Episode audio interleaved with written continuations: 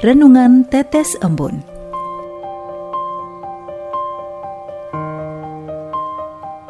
Sobat Katolikana yang dikasihi dan mengasihi Tuhan, kita berjumpa lagi dalam program Renungan Tetes Embun yang dipersembahkan oleh Radio Katolikana. Mari kita siapkan hati untuk mendengarkan firman Tuhan.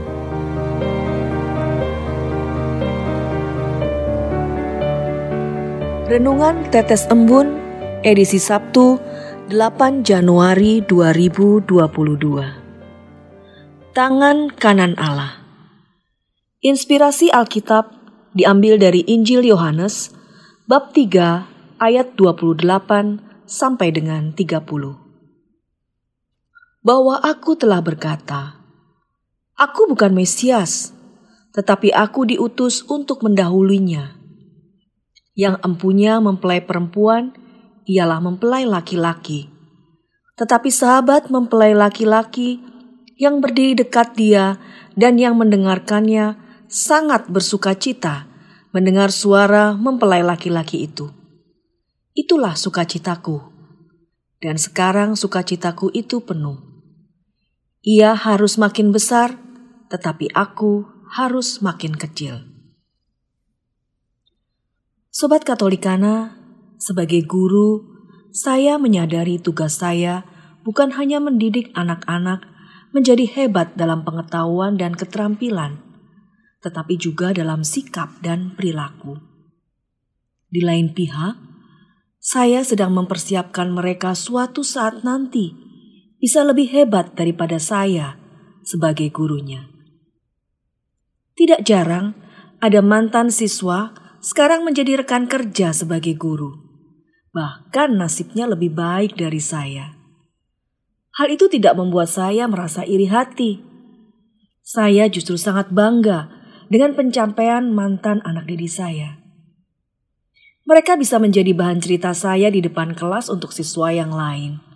Bahwa saya bangga ketika sejumlah mantan siswa menjadi orang-orang hebat dalam tugas dan tanggung jawab masing-masing karena saya selalu berprinsip, biarlah mereka menjadi lebih hebat dari saya. Saya cukup mempersiapkan mereka untuk menjadi hebat di masa yang akan datang. Seorang sastrawan Charles Dickens pernah mengatakan, ada orang yang menjadi besar dengan cara mengecilkan dan merendahkan orang lain. Tetapi seorang besar sejati adalah ia yang mampu membuat setiap orang merasa dirinya besar. Hal inilah yang dilakukan oleh Yohanes Pembaptis. Ia mengatakan bahwa dirinya bukanlah dia, bukan sang Mesias yang dinanti-nantikan. Yohanes mengaku bahwa dirinya hanyalah pendahulu, membuka jalan yang mempersiapkan jalan agar makin banyak orang mengenal dan mengimani Yesus ia menarik perhatian orang-orang kepada Tuhan. Yohanes Pembaptis mengajarkan kepada kita tentang kebesaran hati, menerima apa yang dicapai orang lain. Kebesaran hati Yohanes menjadi penguji hati kita. Seorang yang berbesar hati akan turut berbahagia ketika melihat keberhasilan, kemajuan, dan kegembiraan orang lain. Ia menjadi bangga ketika orang lain berhasil. Di sisi lain, kita ikut prihatin di saat orang lain mengalami kegagalan, kesusahan, bahkan penderitaan. Di zaman di mana semua orang berlomba-lomba bersaing untuk menjadi hebat, tentu sulit menemukan pribadi yang berbesar hati menerima orang lain lebih berhasil.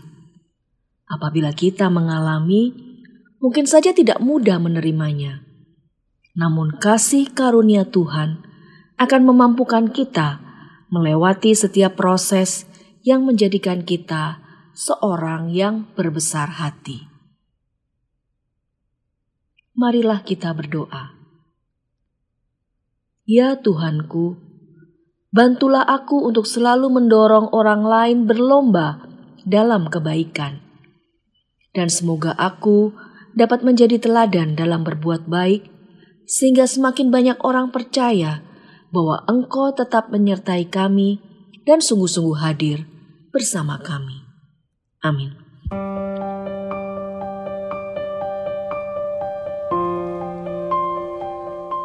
Demikian, Anda telah mendengarkan Tetes Embun yang dipersembahkan oleh Radio Katolikana.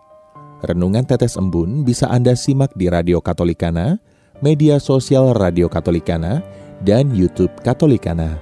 Terima kasih dan sampai jumpa.